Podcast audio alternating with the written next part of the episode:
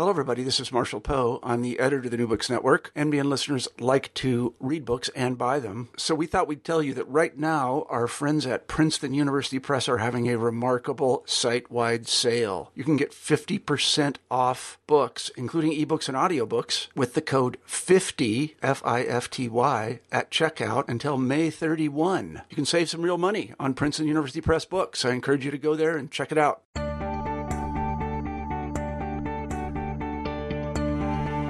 This is Christopher Bandini uh, from New Books in Psychoanalysis, and I'm here today with Naoko Wake, Associate Professor of History at Michigan State University.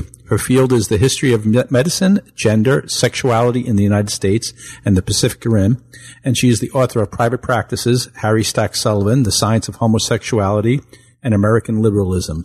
That's published by Rutgers in 2011, and the co-author with Shinpei Takeda of Hiroshima Nagasaki Beyond the Ocean by Yorori Books, 2014. She is currently working on her second monograph, Bombing Americans, Gender and Trans-Pacific Remembering After World War II, which explores the history of Japanese American and Korean American survivors of the atomic bomb with a focus on the cross-national and gendered memory, identity, and activism. Uh, we're here today to talk about her first book, Private Practices, uh, Harry Stack Sullivan, The Science of Homosexuality and American Liberalism. So, uh, welcome, Dr. Wake. Thank you, Chris. Glad to be here. Great. So uh, let's start off, which is customary when we do these interviews at New Books in Psychoanalysis, is to ask you what led you to uh, write this book. Well, it has a long history. Uh, so it started out when I went to college in Kyoto and picked up a book that was actually a translated version of Harry Stack Sullivan's uh, schizophrenia as a human process. And somehow the title very much spoke to me.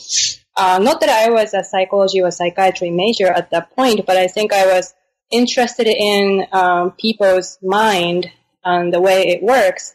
And I'm kind of looking for a theory that makes sense to me that explains it. And uh, I think it's a very, um, you know, useful interest on my part. I think, you know, college age students are often interested in those things, interested in people and their minds and so forth. And um, somehow Harry Stack Sullivan's interpersonal theory of mental illness very much made sense to me. And I think what was uh, standout for me at that point was how, uh, uh, well, in quote unquote, despite the fact he was American, he was very much interested in understanding mental illness from uh, interpersonal perspective.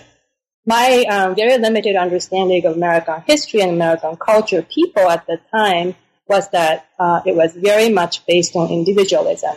So I got really curious about how come this person is trying to understand American people by looking at their interpersonal relationship.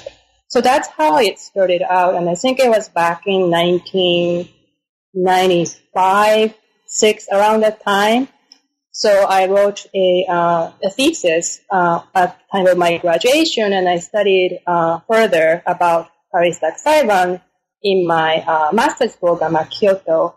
And then, I decided that, um, you know, I was uh, looking into his clinical records. That's one of the uh, things that I think I, I really spent a lot of time thinking about in my process of thinking and writing a book. Um, so um, to you know have an access to clinical records of Sullivan, you have to go to his mental hospital, a mental hospital he used to work work at as a psychiatrist. So that's the reason why I came here with a determination to uh, finish up this project. So that's how um, I, I guess it's a, a long version of how I got interested in the book. How many years did it take to write the book? So if you just focus on the writing itself, I guess uh, it was after I um, became uh, ABD, all that dissertation. So that happened um, 2002, and uh, dissertation was uh, completed in uh, three years, and then it took me several years after that, um, after the, my degree in 2005, to complete the book in 2011. So in, in total, it's it's quite a bit of time. I guess from 2002 to 11, it's nine years. But as I said earlier, my relationship to the, the project really started much earlier. So it's been it's been a long time. Uh, well, I'm glad that the book is published now, but it was definitely uh, uh, one of the longest projects I ever engaged myself with. It really comes across in the book how extensive uh, the work was. So you traveled to uh, Chestnut Lodge, uh, and then you met with um, with several people who knew Harry Stack Sullivan or who had been supervised by him. Is that correct? Uh, I never actually went to Chestnut Lodge Hospital. I actually did most of my work at Sheppard and Enoch Pratt Hospital. Oh, okay.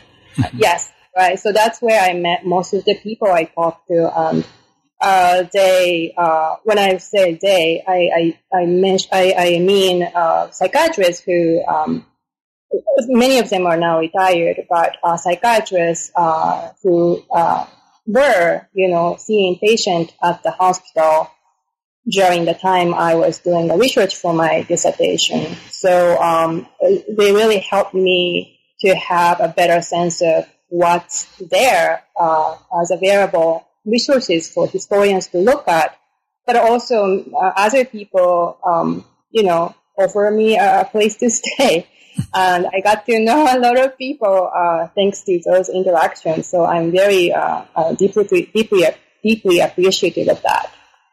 Yeah, there's uh, really some incredible living history in the book. I believe you spoke to um, Ralph Crowley, was somebody from. Did, you also went to White? Is that correct? Uh, did you? Yes, I did. Yeah. So White had certain records, and Sheppard Pratt had other rec- had the clinical records, and you reviewed both of them. Exactly. So White Institute was um, very much uh, institutional record. So you got the be- better, pretty good sense of you know who who was um, meeting with whom for what intellectual and clinical purposes. Uh, I didn't have an access to the patient records there um, because it really didn't function as a mental hospital or a clinic uh, at the time. Uh, it was more of an institutional uh, institution uh, when Sullivan was there. Uh, but uh, I did have an access to clinical records that really showed, you know, word for word interactions between doctors and patients, including Sullivan and his patients. Um, so that was really a gold mine uh, for me as a historian, as a source of information. Um, but also, I think uh, it's important that I had an access to both of them uh, because you know you have to have a both big and more close-up pictures to write a good history. And were you familiar with the uh, other bio, the other work uh, that people have done on Sullivan, the the, the uh, Swick Perry biography? I guess there was one by A. E. Chapman was another one. I and and, and, but your work is quite different, actually. Yeah, I think in all uh, many different ways, I, I, am different, and that was part of the uh, challenging and but also exciting part of working on this project. So, uh, looking at clinical records uh, so extensively um, was one of the, the biggest differences um, uh, that I had uh, from any previous work written about Sullivan.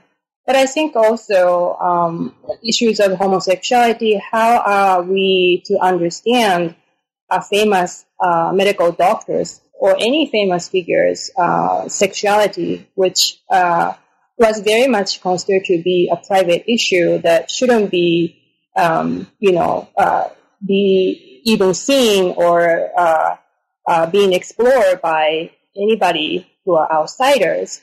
Um, how do we actually write about it uh, in a way that makes sense to us, in a way that actually help us better understand Sullivan and his world, um, was another big uh, challenge and new element in my work.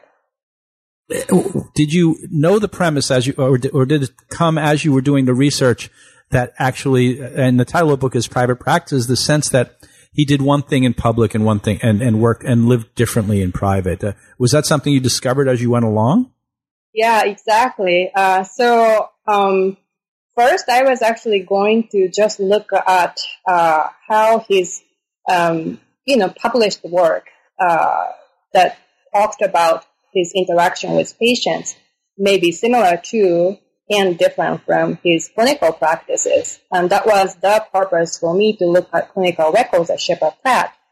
And I think it was actually after I was, well, right around the time I became an ABD, so 2001 or 2002 even, when I, I finally had a full access to all the clinical records from the 1920s and early part of the 1930s as well, and uh, one day I just discovered uh, a bunch of clinical records that did include um, records of patients who were described to be suffering from uh, the, uh, in quotation marks, obviously, uh, because that was medical perception at the time, but suffering from their homosexual inclinations. Those are the terms that medical doctors of Sheppard Pratt used at that time.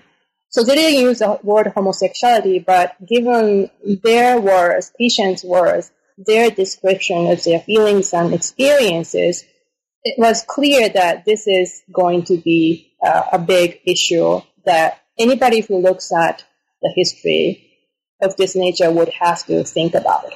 So uh, I was actually taken by surprise. Um, I knew that Sullivan, um, you know, Heron's secretary in a very limited way, suggest his uh, struggle with his uh, uh, sexuality and uh, Chapman's work that you mentioned earlier as well. So I knew that uh, you know um, he he was a sexual minority, um, even though of course people didn't use that term at that point.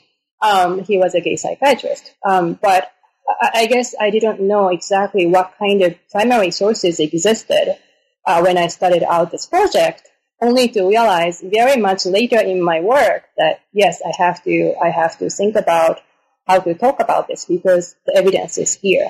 So yeah, you're right. This is something that uh, showed up along the way as I uh, dug deeper into the uh, archive. Hmm.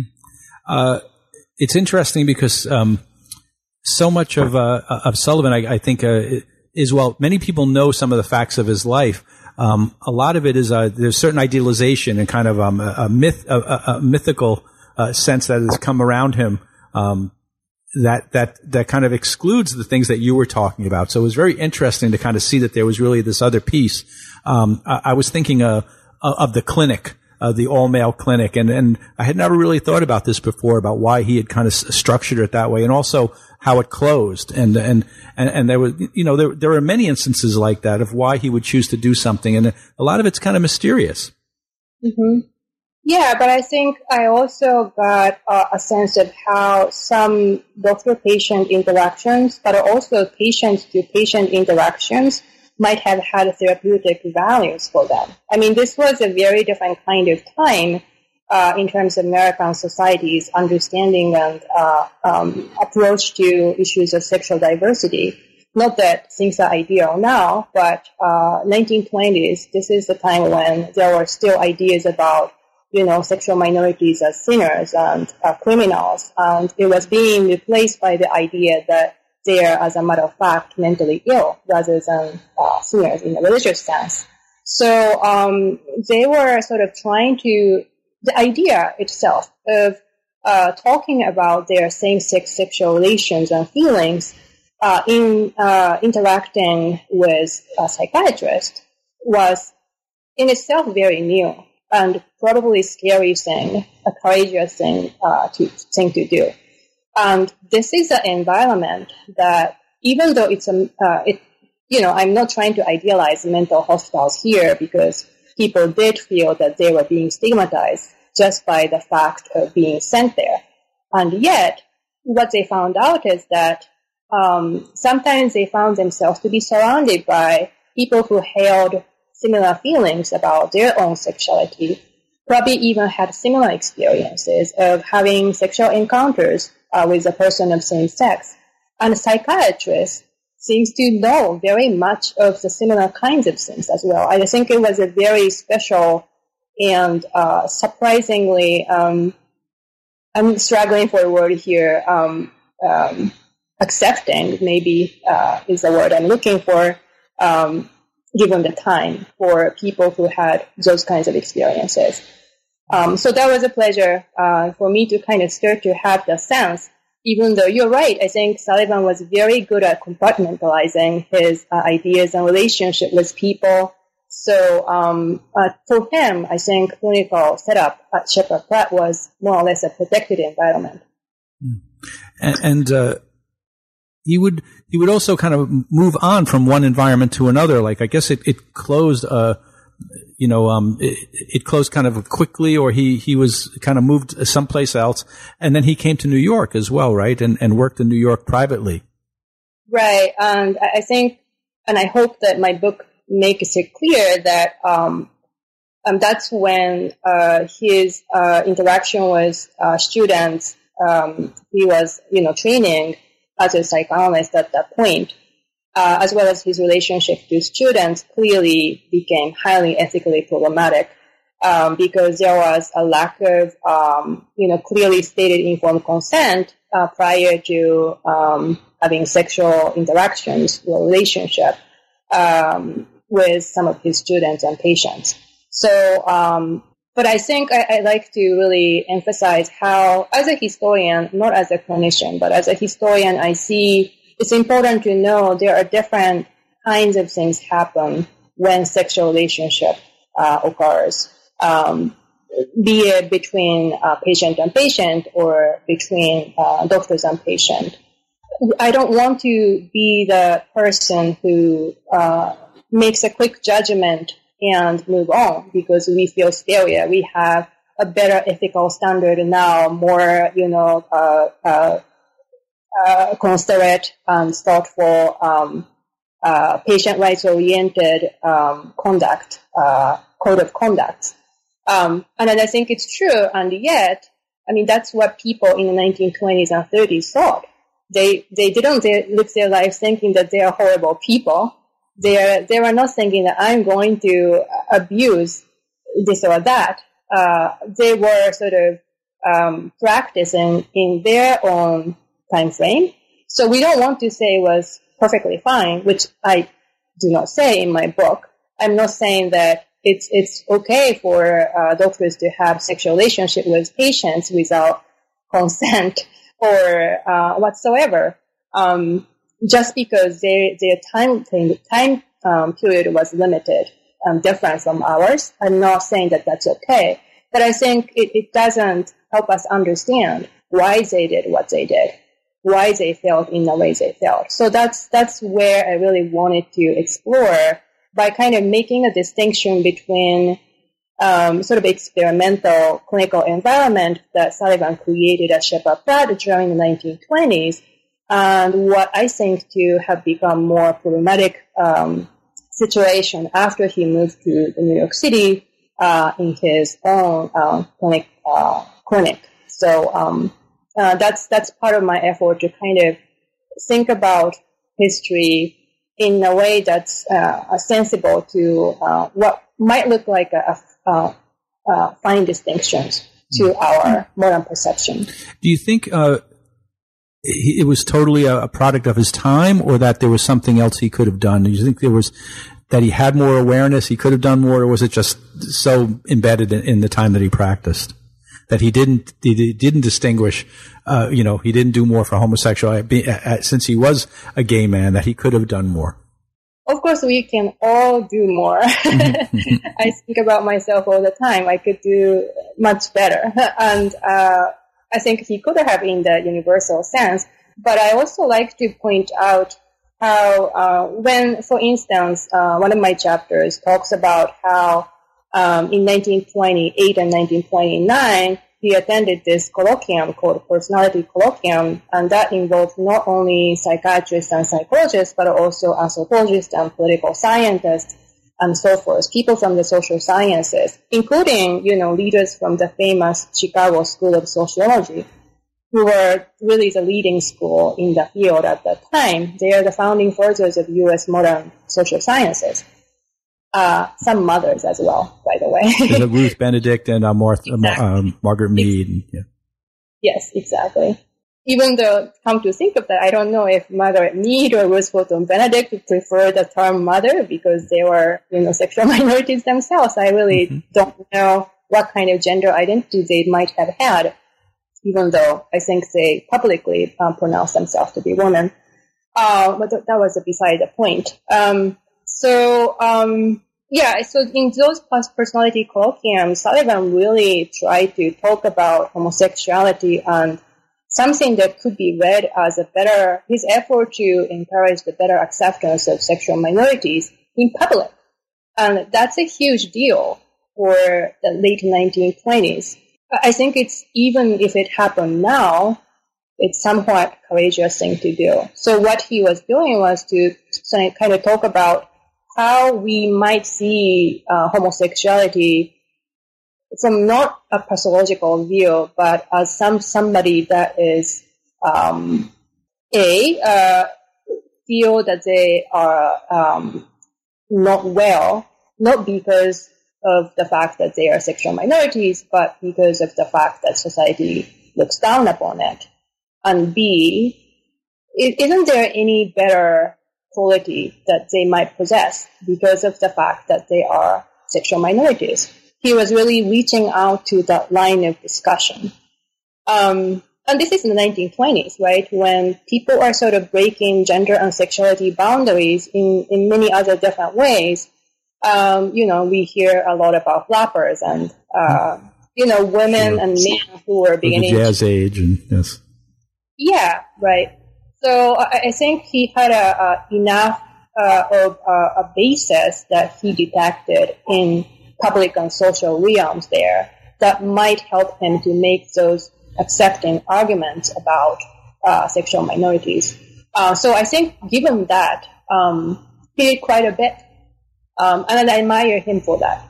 Uh, yeah, I was thinking of, um, I don't know if you're familiar with the, the book, uh, the um, treatment of a young male schizophrenic, which is um, a, kind of a transcript of a supervisory case uh, of a young of a young man. And, and I, whenever I read this, and I, I, use it for teaching, and, and I go over it quite often.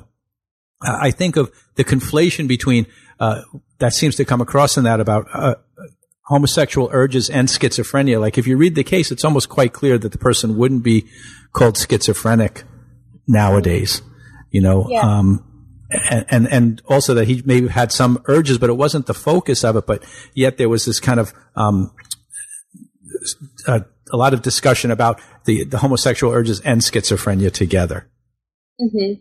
Yeah. And I think, uh, that's in his published work, Sullivan's published work as well, that uh, he saw some correlation uh, between schizophrenic symptoms and uh, homosexual inclinations.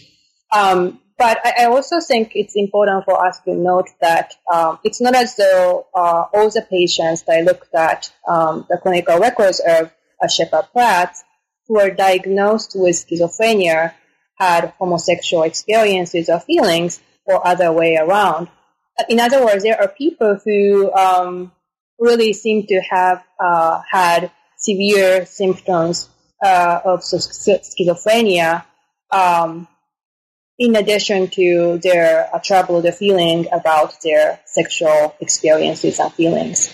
So I, I, think it's it's true that those two things are uh, oftentimes bound together, but in other cases they are not necessarily you know, um, overlapping concepts.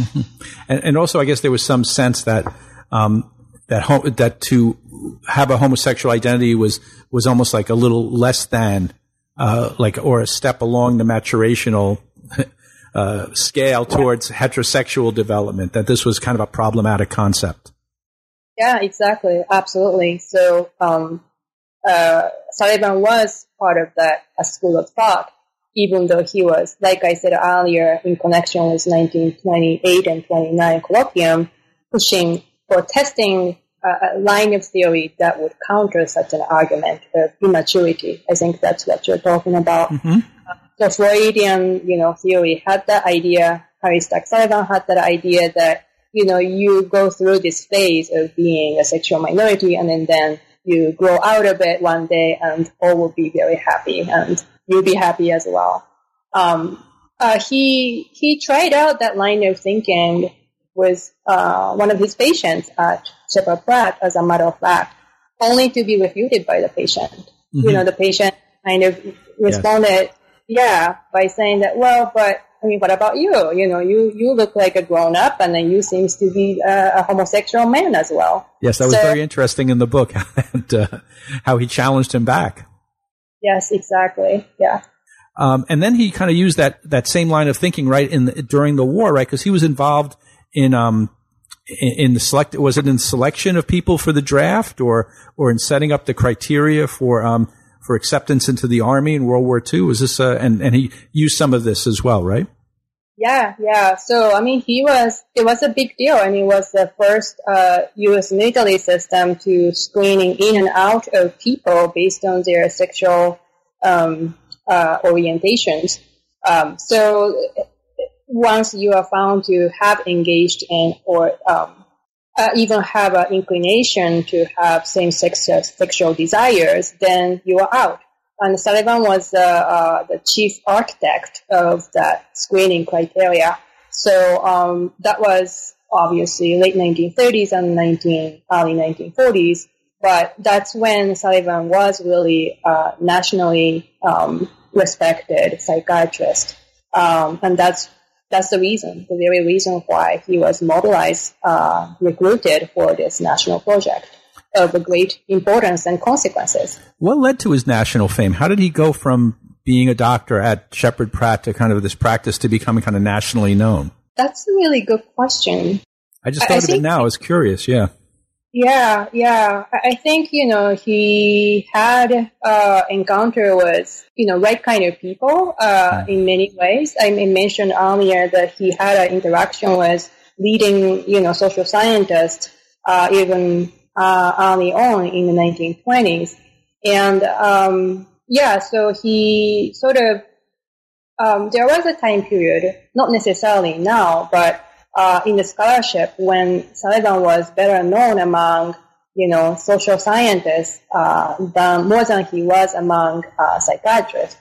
And, you know, because of his work and publications that came out of his collaboration with anthropologists and political scientists and so on. So um, I, I, guess those kinds of connections probably, um, you know, push him uh, to that position.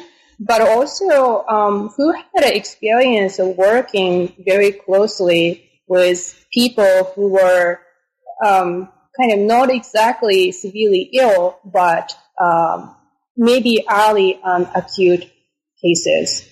Um, not a lot of people or psychiatrists of the uh, 30s had that kind of experience because the majority of psychiatrists were still uh, um, attendant at uh, state mental hospitals. Now, of course, you know, by the 1920s and 30s, there are a select number of elite elite hospitals, uh, such as Sheppard Pratt or Chestnut Lodge Hospital that you mentioned earlier, Chris, um, and Boston Psychopathic Hospitals, or maybe, you know, the Kansas uh, Clinic, uh, Topeka, um, uh, like the, the Menninger's uh, Brothers Clinic, and so on. Those are uh, famous, but we shouldn't sort of forget how those hospitals are really select few places in the national scale, right? So lots of patients as well as psychiatrists were working at state hospitals where, as, as you know, uh, mostly uh, the home for chronic long-term patients. Um, so that, that means that there are only a limited number of psychiatrists who had an experience of working with people who are um, uh, still in early phase of uh, mental confusion and illnesses. And that's exactly the kind of experience that was required for psychiatrists at the screening center, right? Because you are not looking at obviously sick people in that kind of situation. You're actually kind of looking at mostly healthy people. And your uh, assignment uh, is to be able to decipher who is likely to fall ill or who looks like uh, he is or she is on the verge of becoming mentally ill. And I think that particular kind of experience that Sullivan had probably had uh, much to do with how he was uh, recruited. Yeah, I I was uh, I had done an interview with a. Gail Hornstein, who had written the book on Frieda Fromm-Reichmann, and uh-huh. a lot of that kind of overlaps this with the with the idea of that what a what a great set of circumstances. It was almost like a perfect set of circumstances that came together because um, you had um, these hospitals where people were wealthier and they and they they came there for longer stays and Um, and also the good, in fact, being in Washington, the Washington area had something to do with like good government insurance often. The people had good insurance policies and, and these, these long-term treatments were covered and it wasn't quite the same people that you got in the chronic hospital. So, uh, I guess in some way he must have known that and kind of, uh, decided to work with that, with that group. Yeah, yeah. And I think he was being ambitious too. I, yes. I think he really believed in the social experiment or, um, application, social broader application of medical theories and practices, uh, which I, I, think was quite problematic.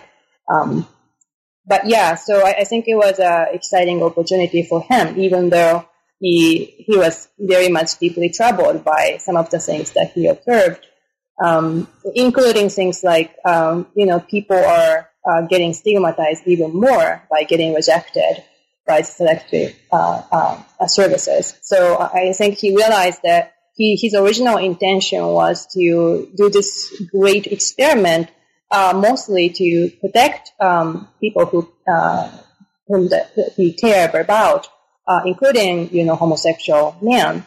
Uh, because he real his his belief as a clinical psychiatrist at the time was that um, many people are psychologically and socially vulnerable, especially in a single sex uh, uh, environment such as army or even schools for that matter, uh, because they might experience same-sex sexual desires for the first time when they are not quite ready to sort of digest it and when the society is not accepting of it. Of it. And then those are the reasons why a person might actually have a, a psychological breakdown, including things like schizophrenia, as you mentioned earlier. Um, so his intention was to protect uh, those what he believed to be vulnerable individuals uh, from the uh, psychological breakdown by letting them serve in the army. And as it turned out, it turned itself, the screening system itself turned itself into a discriminative um, device uh, as well. So I think he was, I think he understood it and felt quite uh, disappointed with that. Did you um, come across any information about his own personal break, like the the stories that he had a personal breakdown early on? Um, I don't know if that was if there was you know there's kind of like a famous gap around there. I was wondering if you uh, saw anything in the records about that as well. Yeah, so if I run into any records whatsoever, I would have written a lot about it. Uh, I didn't write that much about it because I couldn't find anything beyond speculation and fragments. And uh, that those are different from historical evidence. And uh, if I cannot collaborate uh, substantial number of evidence to speak to each other to sort of reconstruct at least a skeleton of a uh, story, then that's that's just a story. It's not a history. So um, I draw a line there, and um, I, I, really didn't find anything to, to share with you. It's, it was there was not something that um, that existed in terms of what historical records told me.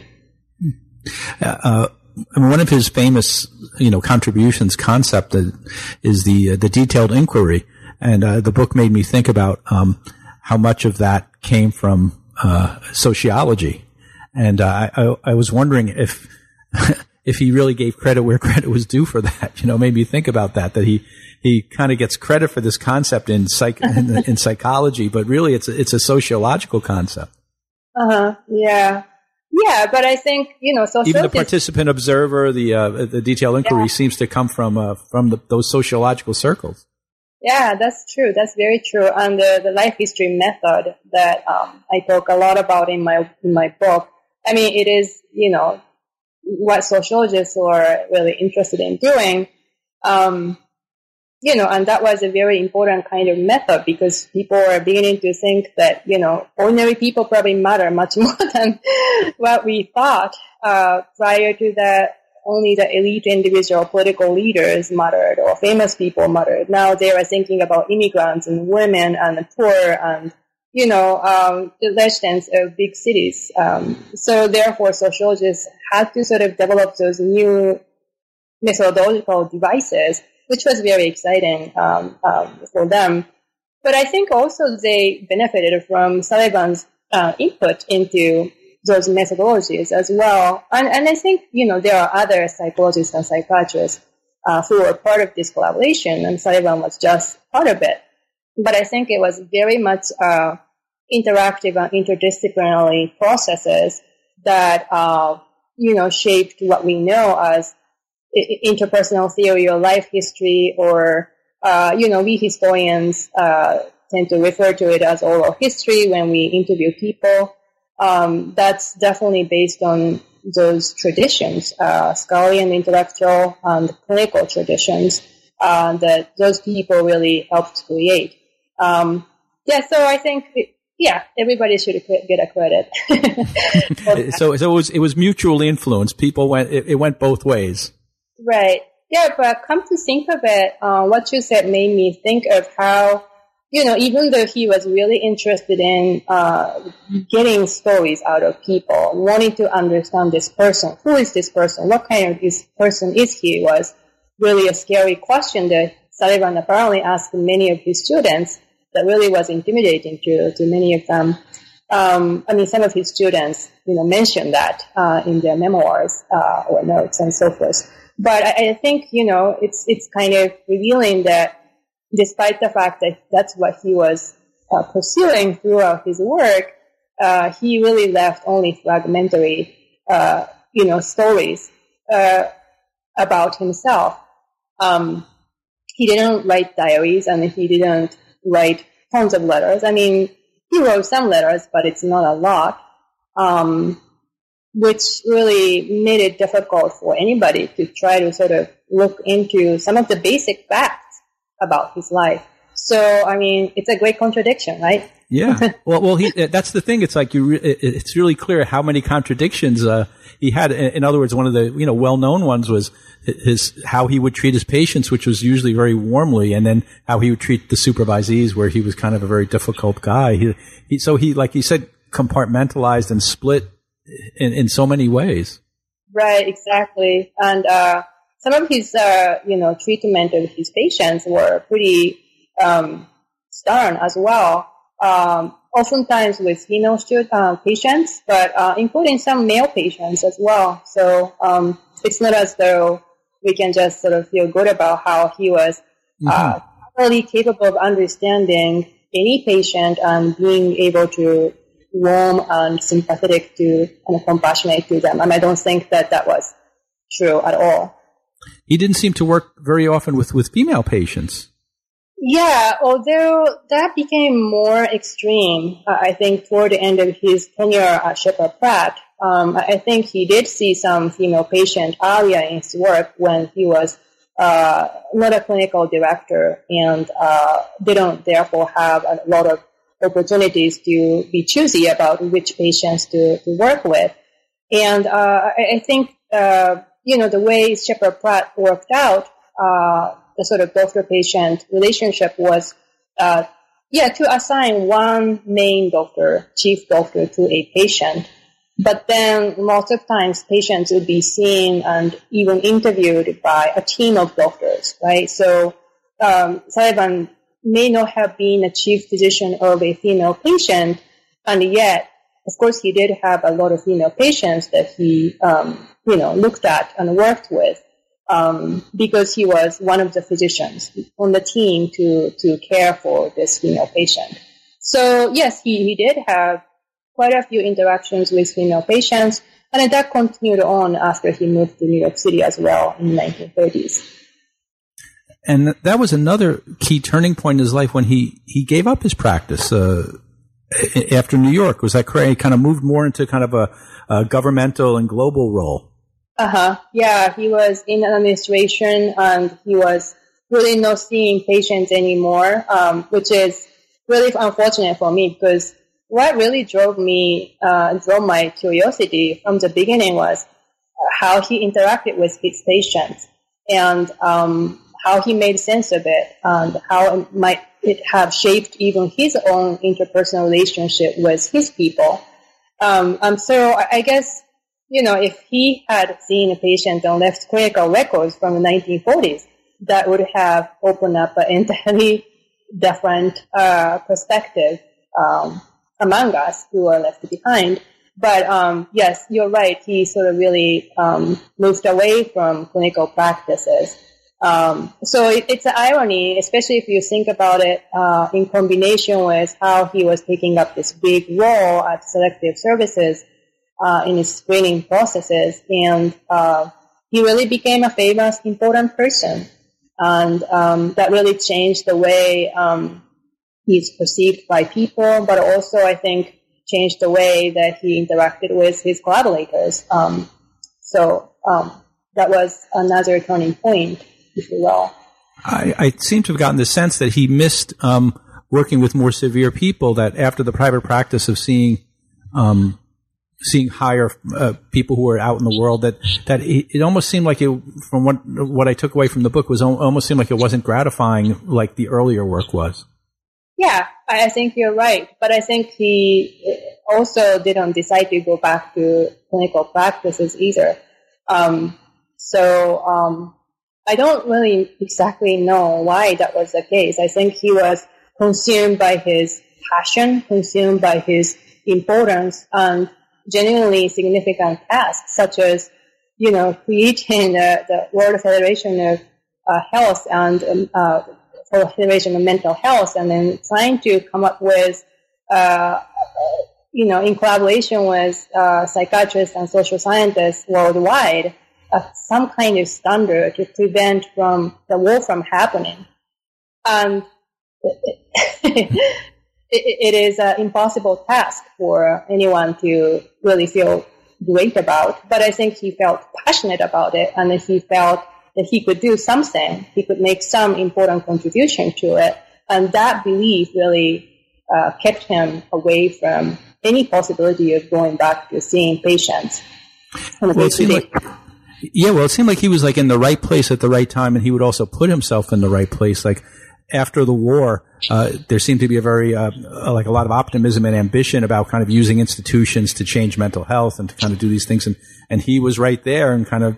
He, he both had a passion for it, but also had the opportunity to do something like that. It, it, I guess it turned out it, you know, later on wasn't necessarily successful, but that was the movement at the time. I, it, it seems. Mm-hmm. Yeah, and that was uh, urgent uh, uh, feeling, the urgency that the um, you know that was uh, very taking shape after World War II. Um, so um, it was supposed to be a good war uh, from the Allied force, Allied powers perspective, but it was a good war because something horrible, uh, plenty of horrible things happened in the war. So what to do with it uh, in response was uh, really an urgent issue for um, people who felt that they have something to uh, contribute to the solution. Um, but I also think that was the era when uh, uh, Western centrism and uh, centric ideas, the idea that Western society is the one that has a solution to worldwide problems, as well as American exceptionalism, a belief that America has a unique responsibility and role to play in shaping the world dynamism, um, were very prevalent. And then I think eventually that was the limitation that, that made most of the, I shouldn't say most of, but uh, a significant component of the, the project that Sullivan engaged himself in um, didn't materialize or failed.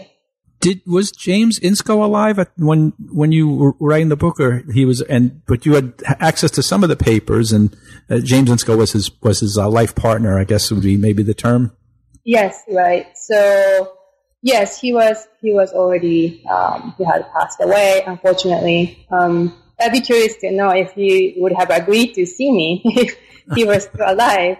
Um, but you're right. I, I did have a chance to um, look at um, some of his uh, writings, um, mostly letters that he wrote to Helen Swick Perry and I was allowed to uh, look at those uh, documents uh, thanks to the Stewart Perry, uh, the widowed husband of uh, Helen Swick Perry. So I, I forever owed him for that. Mm-hmm. Um, that was really great that he was uh, willing to share those um, very sensitive and personal documents with me. I, I don't. I, I, know it doesn't happen with everybody. So I'm very much grateful for that for Stewart. Yes, so he he has a very neat handwriting. so even though uh, the amount of document was uh, pretty large, um, I was able to go through it um, very reasonably well. And um, yeah, he was he was good writer, very revealing about um, his relationship, his thoughts about his partner, Harry Stack Sullivan, but also um, not the one to use the most um, straightforward language for that. So it was not evasive or not secretive or anything, but I think it was very much open to interpretations. Um, it was a challenging, but I, I really like to read his letters a lot. I mean, as we've been talking, right, the book, the book was pretty um, controversial and kind of overturns or exposes kind of a lot of stuff. Uh, what was the uh, reaction to the book and to the uh, from maybe the psychoanalytic community or from the interpersonal community? Uh, what kind of response did you get? It's it varies so much, so it's just amazing for me to um, realize that people have strong reactions to it. Um, and I shouldn't be surprised. I mean, in a sense, I'm not surprised. Um, but I still was when I actually started to get so many, many different responses. So some people thought that, um, well, not necessarily a book per se, but some people I got in touch with with an intention of finding something out about people's sexuality in the process of writing a book was really upset. They were really upset because they felt that, you know, this person is a wonderful person and uh, this person's sexuality should remain a private matter. Um, so some of the things that uh, shaped Henry Swick Perry's time, for instance, you know, 1970s and 80s, uh, where sexuality was not supposed to be publicly talked about, even though there are tons of people who are talking about it. But this particular kind of sexuality, uh, particular uh, associate with famous and you know people that left lots of cherished memory to uh, others. It was still a taboo, so there was a little bit of that. There are other people who felt that um, I didn't do enough. So um, some people thought that uh, my sort of uh, description of um, the disparity between public and private in, um, you know, social scientists and psychiatrists' approach to homosexuality was too harsh on them because they did their best given their time. It was a homophobic society at that time. Uh, I shouldn't be, we shouldn't be criticizing any homosexual individuals who try to do their best in their own circumstances. So the fact that I was sort of even talking about the public-private gap was was not pleasing to those people, and and I guess uh, anything in between, right? So um, that was that was kind of surprising, and there are other people, fortunately for me, who are just really happy with that, and they they kind of got my project uh, in terms of how I I wanted to show as many possible um, aspects as possible so that we can we can come up with at least some reasonable, well grounded interpretation of the past. Um, um, so by by not just uh, talking about them, but but being able to sort of use all those observations to um, to get to know him, um, his people, and his time better. Um, I, I, think many people got that that was where I was going with that. So that was probably um, most pleasurable for me. But you're right. I think there are quite a few variations in terms of how people responded to it. Uh, what do you think the effect on uh, Sullivan Sullivan's legacy? What do you think it's been? What do you think? How do you think we should consider Sullivan going forward from here? I, I think he uh, he certainly um, is somebody who offered uh, many um, wonderful, inspiring theories and ideas and his clinical practices. I wish I could see them, right? Um, just by looking at clinical records, word for word exchanges between him and his patients, um, I think he was a very, very talented, um, unique uh, clinician. Um, so we we can appreciate him for that, and also we can appreciate for how he struggled with um, um, what he thought to be his um, problem, his weakness, something that he grappled with, which is his sexuality, and did his best to sort of um, do something with it. I think you know, you know, I, I tend to think of or respect individuals uh, when they uh, their life is sort of underpinned by uh, some current of pain, uh, and then they still sort of you know live with that. But I, I think I mean that kind of applies to most of us. Uh, but but then I really admire individuals even more when I see those people uh, being really keenly aware of that pain, where it comes from, and how they are living with that, and then try to do something with it. Um, and I think Sullivan did just that, right? Um, so be it with his patients in a relatively protected uh, clinical environment, uh, but in also, um, you know, more open public uh, spaces such as academic conferences. And even though its consequence was highly problematic, the screening system was also something that he tried to implement with good intentions, so to speak. Um, so I, I, think we we we do. I, I, would want him to be understood in that light as well, um, which is neither romanticizing or um, you know uh, hypercritical. Um, I, I, think it's um, something else that I am trying to get at here. I think it just provides a fuller picture for all of us who um, who admire Sullivan's work and and uh, still use the theoretical concepts and and uh, it just gives another perspective. And I think I think it's just a it was just a great book. I really enjoyed reading it, and I I think it's a, it's a great contribution actually. Do you want to speak for a moment about what you're doing now? You're no longer, you're not writing about psychoanalysis, but if you'd like to speak about your latest uh, um, project, please do. Yeah, yeah, thank you. Um, I'm, I'm happy to. Just make sure that it doesn't get too long. uh, I think historians just love to talk about their own project, especially the ones that, that that's torturing them right now. Mm-hmm. Um, so I, I, am writing uh, a book um, about uh, American survivors of Hiroshima and Nagasaki, and they are little known Asian Americans who happen to be there in Japan as of 1941.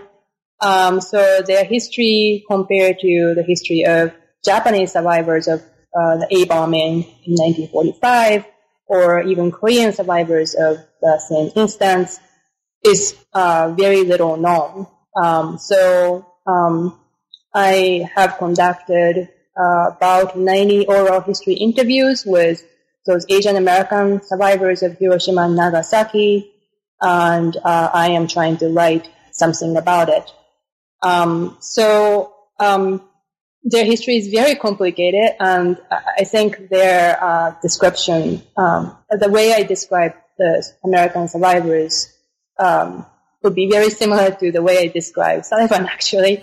um, you know, somebody who has a, lives with a pain, but also tries to do something uh, about it, with it.